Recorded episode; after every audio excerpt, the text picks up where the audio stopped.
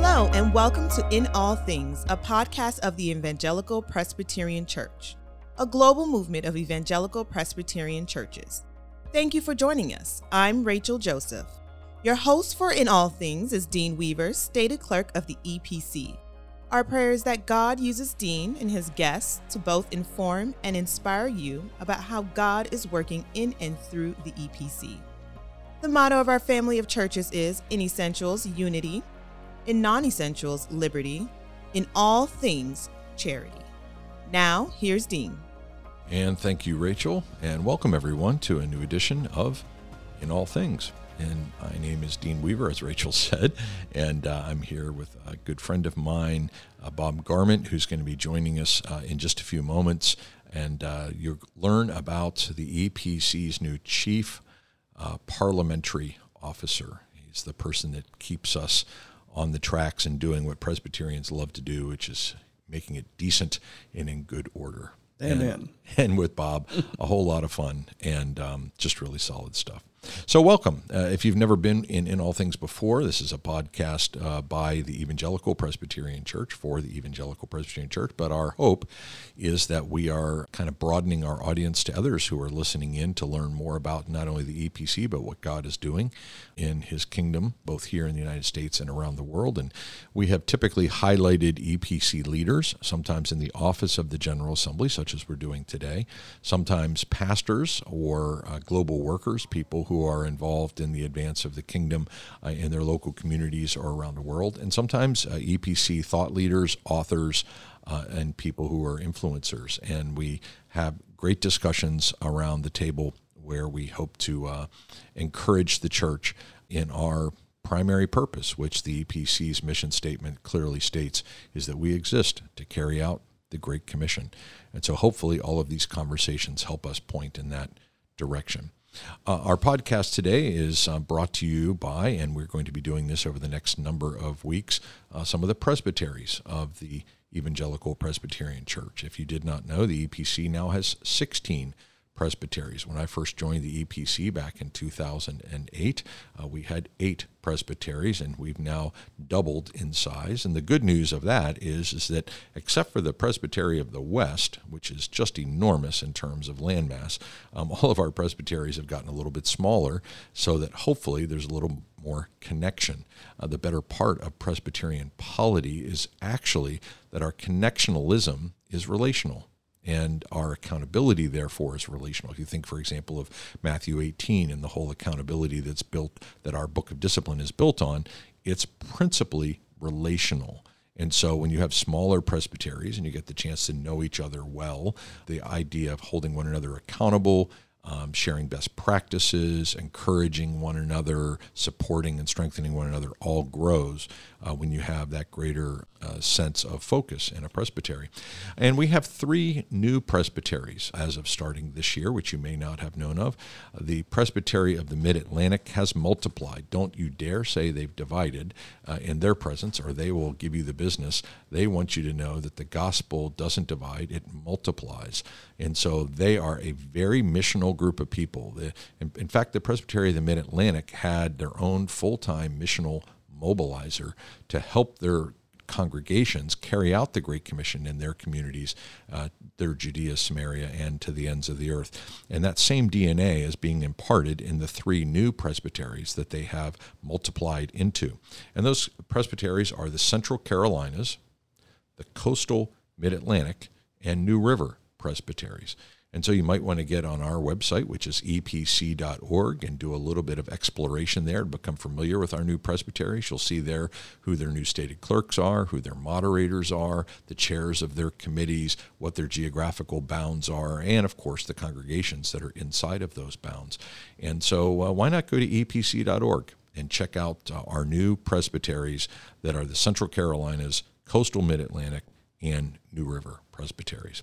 Now, having said that, our guest today is someone who is um, a lover of not only the bride of Christ, the church, but particularly the larger church. Uh, Bob Garment has served as a pastor in the EPC for just a couple of years now. I'll let him tell that story. I don't want to tell stories out of school. But I think the thing that uh, I hope you'll hear is not only as a pastor for about the last nine years of his ministry life at Covenant EPC in the Tallahassee area of Florida, but for 30 years, I believe our longest standing of any presbytery or the General Assembly, for 30 years, Bob served our denomination as the stated clerk of the Presbytery of Florida in the Caribbean. So if I'm the stated clerk for the denomination, Bob is the stated clerk for that presbytery, and he did it for 30 years. And he has seen and done a lot in those 30 years. And I was privileged to be there with he and Mary as they celebrated his retirement. And then, of course, uh, it wasn't but a day after he retired that I called him and said, So, Bob, uh, you still have a lot of gas in the tank. We could use your help. Uh, Jerry Iamurri has taken a call um, to be the CEO of InFaith, and I could really use some help, particularly in terms of polity and governance. And Bob is uh, not only awesome at that, but he's a pastor at heart and is also a certified pastoral counselor. And so that skill set, as we begin to apply our governance, um, is a huge asset. And uh, he, um, uh, I think maybe this is maybe telling stories out of school a little bit. He told me he was going to pray about it and and talk to his wife.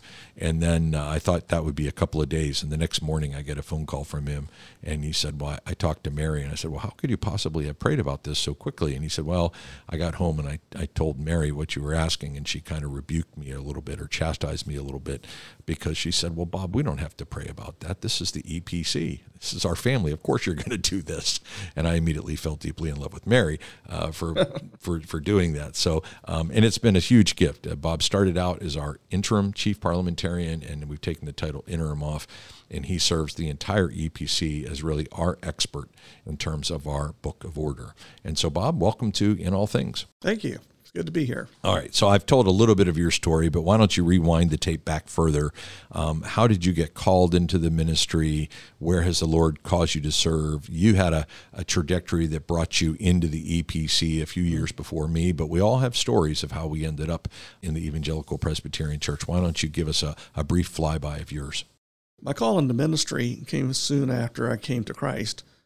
I was in college and realized that I grew up in a church that was a typical, what you call a liberal church, where they taught Christian virtue but no gospel. And when I was confronted with uh, the concept that nobody really needs a God, I realized I don't have one anyway. So I declared myself an atheist. And like many college uh, students, I majored in drinking.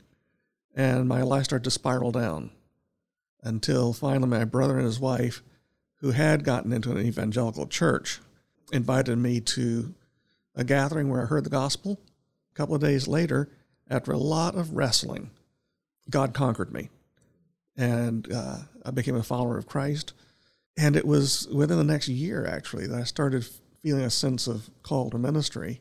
But I wasn't over the rocky ground yet because when I went to the pastor that I knew growing up, who was a very loving man, and I said, Well, how do I prepare for the ministry? And he directed me to his alma mater which is a very, I don't know if I should call it by name, but is a very liberal seminary. It wasn't when he went there, probably. So I went through three years of fighting for my faith in a liberal seminary. And uh, finally. And that's the common story of a lot of the mainline seminaries. Yes. Um, they all started out uh, pretty orthodox and solid and then have this trajectory of a leftward uh, hard shift over the years. So, really, the launching point of ministry for me was the week of October 4th, 1976, because that was a Monday and our first child was born, mm. Sarah. And the following Saturday, I was ordained. Mm. And the reason I put those two together is because it has always been how I measure priorities. Family is first, church ministry is second. And I worked in the mainline Presbyterian church up through the reunion of the two churches and I realized the reunion didn't help, it hurt. Things got worse. And then somebody sent me a newsletter that was published by a small EPC congregation, I think in, uh, in uh, Houma, Louisiana. The pastor there, I think, was also a reserve chaplain, and I cannot remember his name at all. I'd have to look it up. But that was a life changing little mimeographed hmm. newsletter. And we looked at it and said, this looks like it was custom made for us. And so we, uh, we went through all of the futile process of trying to be dismissed from the mainline church to join the EPC. And in 1984, they graciously allowed us to leave with our Bibles and nothing else. And, uh, and that's about three years after the EPC was born. I Yes. mean, we're Yeah. born in the latter part of 81, Exactly. so that's just about three years later. and uh, we worshiped in a synagogue for a while because they were more gracious than our uh, fellow Presbyterians had been. And a little sidebar is that the church that we left uh, was eventually sold by the presbytery to become a mosque. And it was, since we just remembered uh, September 11th, um, it was the mosque where Muhammad Atta worshiped while he was taking flying lessons before flying into the Twin Towers. There's too many tragic ironies to even begin to Yes. mention here. It's a little overwhelming. When we entered the EPC in 1984, we were the first EPC in Florida. Uh, back then, the Presbytery of the South had recently multiplied into uh, to the Presbytery of the Southeast, and I don't remember what all the others were, but uh, eventually Florida asked to be uh, a separate presbytery, and that was in 1990. By that time, uh, Howard Shockley, one of the patriarchs of the EPC, in my in my view, had already surreptitiously led me into stated clerk work like a sheep to the slaughter. a lot of our stated clerks kind of look back to Howard as uh, this kind of uh, prototype, the mentor, the kind of standard bearer. I mean, Yes. And he was what was so wonderful about Howard was is that he not only had a love for polity, but not for the sake of polity. He he saw that polity was a means of helping us accomplish the mission that God had mm-hmm. given us. And he was always looking for, I mean, before the word missional polity was a term, that's what Howard was doing. He was trying to figure out how our polity could serve our churches to help with the carrying out of the Great Commission. Well, we would tease Howard because every year his presbytery would send more overtures to the General Assembly than any other presbytery. And the reason for that was they originated a lot of times with Howard, who said this polity is restricting us Yeah. or is not putting us in the right direction. It was his missional goal that made him the uh, the conductor of great overtures. and that's something you know i think the average person you know just goes to their congregation and they they're there to be a disciple of jesus and to to be a part of worship and a and a growing fellowship and community and do outreach. They don't think about things like missional polity right? That's not something the average follower of jesus thinks about cares about even knows anything about.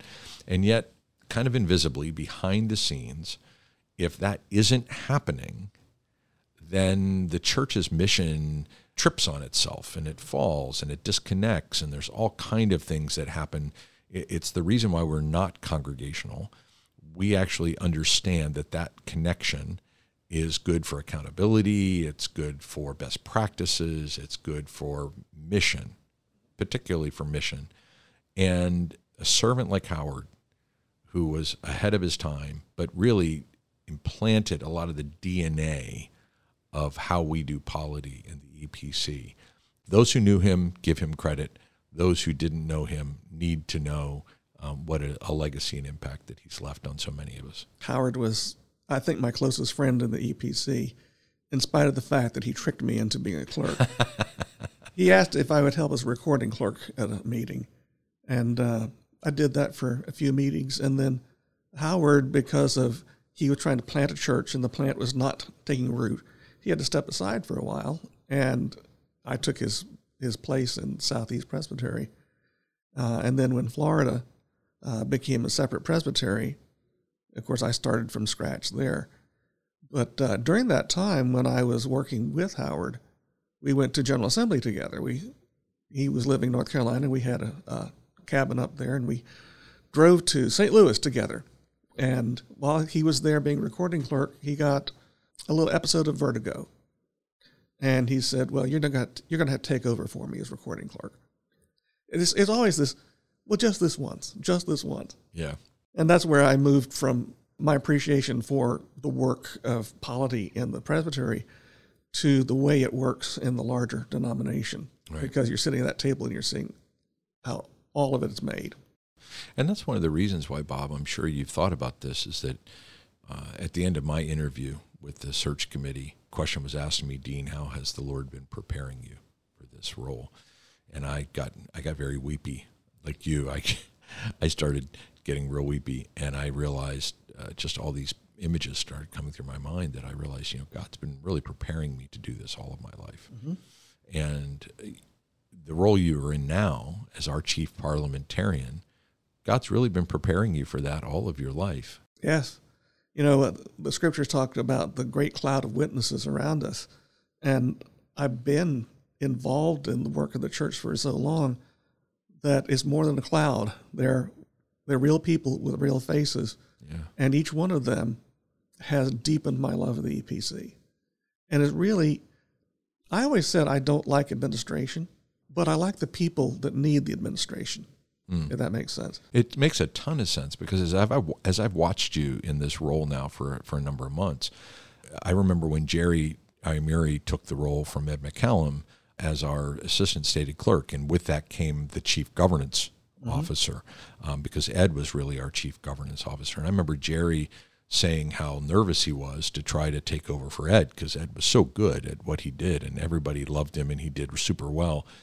And then you know now you have Jerry who brought a whole new skill set to bear and just did phenomenal as our assistant state clerk and chief governance officer.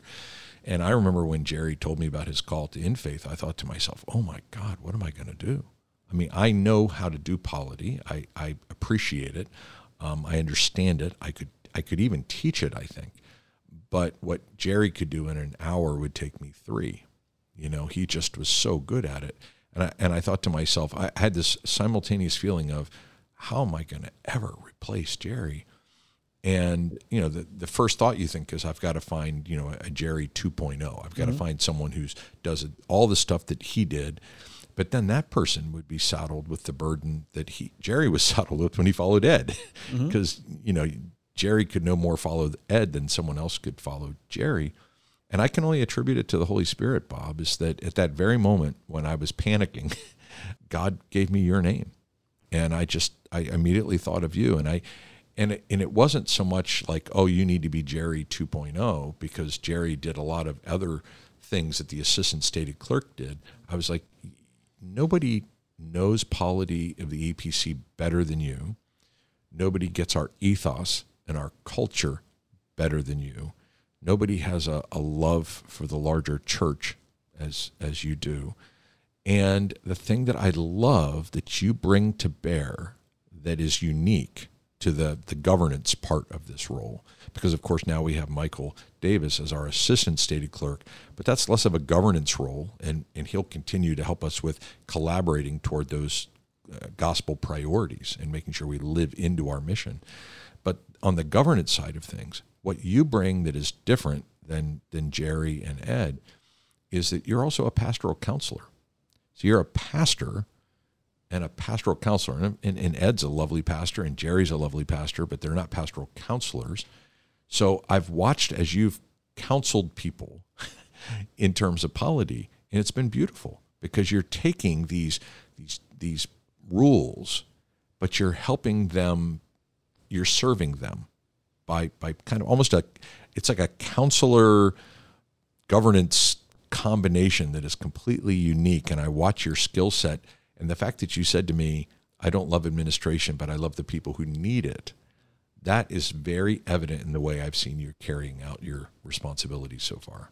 I, I go back to the comment that you made about yourself and Jerry that when you realized you were coming into a new role, following someone who was well loved and, and quite capable, that you had that moment of panic.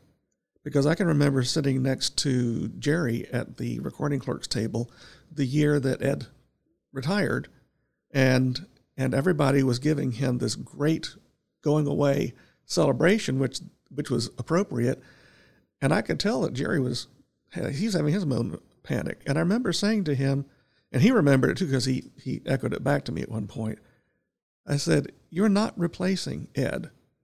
You are coming in as yourself. You need to make this job your own." because God has brought you to this point because of your skill set. And he he thanked me for that and said that was really helpful. And so I thought, well, if it was helpful, when you called me and said, okay, you're in, I think I pretty much stood in front of my bathroom mirror and gave myself the same talk. but in a way, if you think about it, if you don't feel a little bit of panic Yeah. about taking a larger role in, in the life of the church, it, that's not a good sign. I think the panic is understanding that when we are working for the kingdom of God uh, and working for the betterment of the people of God, that is a holy and extremely serious responsibility. And if you go into it thinking, oh, this will be a, a cinch, you're probably going to fall flat on your face. So, Right. just speaking to your previous panic, take a deep breath. Yeah. You're doing well. But one of the things you, you talk about, what do I bring into this? I don't claim to be an expert on polity because just recently, uh, my friend Dexter Kuhlman pointed out something to me that I had missed and given wrong advice on. Hmm. And I said, well, that's an odd place in, in the book of government. Why is it there? It should be in this other place. And he says, well, I don't know. So I made myself an annotation there. But what I do bring in is I am so horrendously old that I can remember the history of why that's in there on a lot of these things. Mm, mm. And sometimes I give too much information. You know, I had a clerk ask me, "Well, what is this thing about a minister coming in without credentials?" And I said, "Oh, that's the Jacob I. That's the uh, Johnson Ide clause. Do you know why it's called the Johnson Ide clause?" No idea. Two ministers who came out of the PCUSA and they would not transfer that their membership. They just took some liquid paper and blotted them out of the book of life. And at that point, our original polity didn't know how to address that. And so we filed an overture, and it, it never got that title put into the book of government uh, that would allow that. And what I'm finding is if I can tell people where it came from, they no longer see it as an impediment to their mission. They see why it is a help to the greater mission. And when it's not, then we look at it and we see uh, how flexible can we be, or do we need to make some changes? But the history helps. Well, my undergraduate degree was was in history, and so I have a deep appreciation for, you know, the old adages: if you don't know your history, you're doomed to repeat it. Yes. But learning from your history, understanding who God has made us to be, valuing those things doesn't hold us back. It it gives us context to shape us as we move forward.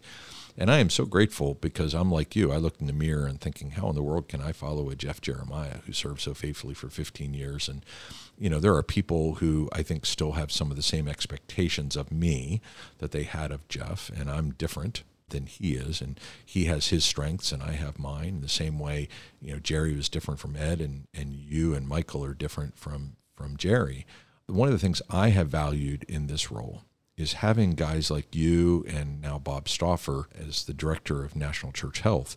You know Bob was ordained at the very first EPC presbytery and having that history kind of on my one shoulder whispering in my ear saying this is where we've come from. This is who we are.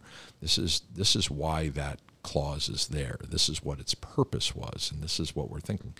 And then on the other shoulder i've got a michael davis who's this young guy who's got all this great ideas and energy and he's got the voice of the whole next generation and he says things to me that cause me to realize that i'm an old guy now. Mm-hmm. And i go you know i just i'm not thinking that way but i need to think that way. If we're going to if we're going to pivot and really not just welcome and embrace but empower the next generation which is what's got to happen for the church to survive and thrive i need to have his voice not only speaking in my ear but also leading so I feel like with with guys like you and Bob on the one side and guys like Michael on the other side, I've got I've got this nice blend of seasoned experience and and kind of young wisdom and energy that I think is going to help me as the stated clerk, you know, move us help move us forward. And you know, my job is to do the will of the assembly. What the assembly determines, my job is to help make sure that gets carried out. But to have guys like you and Michael on either side of me uh, helping me with that is uh, is a huge gift. So I, and, I think the illustration you used earlier about remembering Bart Hess, he's talking about the Bible in one hand, the newspaper in the other. Michael will come along and, and, and he and his generation will say, What's a newspaper? you know, my iPad in the other or my phone in the other. And the body of Christ is always trying to communicate the gospel to a culture that is always in flux and acceleratingly so. But it's also important to have people who remember how did we get to this point? How did the church grow from its early beginnings to where we are now? And how do we continue our mission in a realm of new ideas and new social assumptions? And that needs the younger people. Yeah. But you still need the uh, those of us the the patriarchs. I usually old geezer, but my wife says that's not a good term. Who can remember where we were and how that now translates through an incoming generation of leadership to move us forward. But you need both. But the thing I value so much, Bob, about guys like you and Howard Shockley and Dexter Coleman and others is that while you guys have that history, right, and that, that heritage, you know, sometimes the older generation clings to things in a way where they're threatened by those changes and they resist them. And so you find a younger generation kind of chafing against that tradition to try to get those new adaptations done. But that's not that's just never really been the culture of the EPC. Guys like you who've been around for a while are not only welcoming of that generation, you're, you're willing to hold those things loosely so that we understand not just where we've come from, but they enable us to move forward to where we need to go. And I've never felt like in the EPC there are a lot of sacred cows or there's a lot of things that, you know, we've always done it this way and that kind of thing. Even even the old geezers. Yes. uh, I'm only using that term because you, you said it first. And I'm It's a getting there. theological term. Yes, and I'm getting there quickly. Even that group is exceedingly welcoming to the change that is necessary uh, in terms of contextualizing the gospel, while at the same time holding firm and fast the faith passed down from mm-hmm. our fathers and mothers before us. Some of my most satisfying interactions when I was state clerk with Florida Caribbean Presbytery was when a, a new minister would come in. A young man was newly ordained or had just planted a church, and he wanted to sit down with me and lay claim to a, a day's conversation about how does the organization work? What do I need to know as a pastor? And it was a two-way conversation because well, what do you want to accomplish as a pastor? What do you see as the mission? And I, I took delight in, first of all, that he cared about the polity, but also because I got to kind of translate it from just cold administrative rules into how can this help you with the mission that God has put before you. So you've kind of bridged into my final question here, Bob. I wanted to ask you this question directly, and you're saying it, but I want to call it out so that people are listening kind of have a bookmark here. What do you want people listening to know, especially those who are from the EPC, about how polity actually serves the mission of the church and why it's important? What, what wisdom could you share with people who are leaning in and listening so that they might understand something that's really inherent to being Presbyterian, particularly an evangelical Presbyterian who's reformed and missional, which is mm-hmm. what we are. I think about this sometimes and think, what's a good analogy? And there's not a single analogy that works. But if you are trying to drive down the interstate and your accelerator is just great, you are anxious to get there, you still need a roadmap and you need a steering wheel. And polity keeps us on track. It's the difference between rapidly getting to a destination and having a, a wreck. It's not there to restrain us, it's there to protect our course so that we get to the goal. And that's kind of the approach I try to take when someone asks me, well, why can't we do this? Why can't we do that? And the his, sometimes I have history to say, well, here's what goes astray if we don't have these these guidelines in place. But where do you want to get to? And let's see how that can be done. It's really a guidance system. It is not there to restrain anything missional.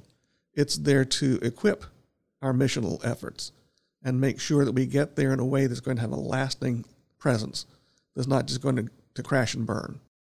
And in our system, we have the ability to update and edit and, Yes. and change our polity to help us if we find it's not serving our mission.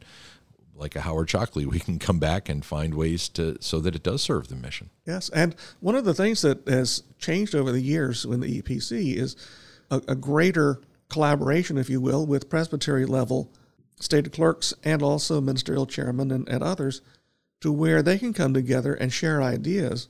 And so it's not just a, a single presbytery overturing to make a change. The people who are actually out there using our polity to accomplish mission may come together and say, this would work better if we could do it this way. Mm-hmm. And some new ideas come through that. I know some of that, of course, when Howard was with us, when the state of clerks would come together for fun in a state of clerk kind of way, we would all decide it would be better if we could do it this way. And Howard would go write the overture and put it up there. Yeah. Uh, and that collaborative process, and that's why I'm so glad that, that Michael's on board because that's his strong point is how do we get all the parts to work together? Polity changes because polity is not scripture. Polity is the means by which we apply scripture in our confessional standards to meet the mission to which God has called us. Oh, that's a perfect place to end. Um, I wish I could restate exactly what you said. I think it's recorded. that's right. But that, that last sentence, uh, we need to capture that and put that out there somewhere because that's the big idea.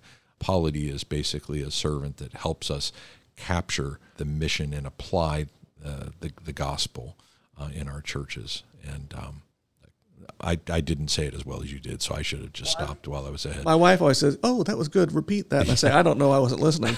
so we'll have to listen to the recording. All right. Well, I'm going to go back and listen to that recording so I can write that down because it was so good. It deserves to be on a plaque somewhere, and I need to remind myself of it. Bob, great conversation as always, uh, and we'll have you back since you're in and out of the office now on a regular basis. We'll have you back one day here in the near future and pick this conversation up and carry it forward. Sounds great. All right. Super. Well, thank you, friends, for listening in today. I hope you learned a little bit more about the EPC and got to know someone who is really special in terms of serving the church. And I hope that you'll, of course, share this uh, with others. Uh, share it with your pastor. Share it with the clerk of your church. Share it with the um, clerk of your presbytery. Share it on social. We, we appreciate you getting the word out. Um, and the word is getting out. We're coming up on our one year anniversary here uh, in the next uh, couple of months, and um, we're hoping to get to about a 10,000 download spot. And we're closing in on that, but we need your help to help share and get the word out about this podcast. So if you can help us that way, that would be a great gift to us, and we think a blessing in terms of the advance of the kingdom. Well, my friends, as we draw this to a close, we finish with a good word from God's word, as we always do from Colossians chapter 1. You see, the Son is the image of the invisible God.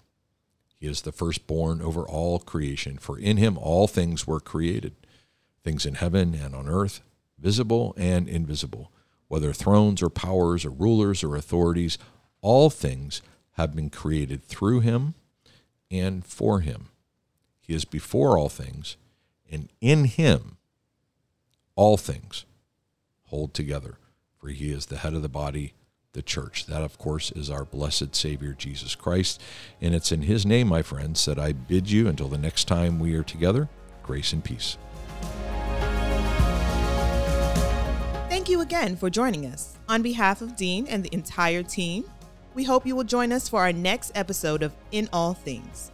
For more information about the Evangelical Presbyterian Church, including a directory of local churches, online resources, and much more, visit our website at www.epc.org. I'm Rachel Joseph. I pray you have an overwhelming sense of God's presence in all things today.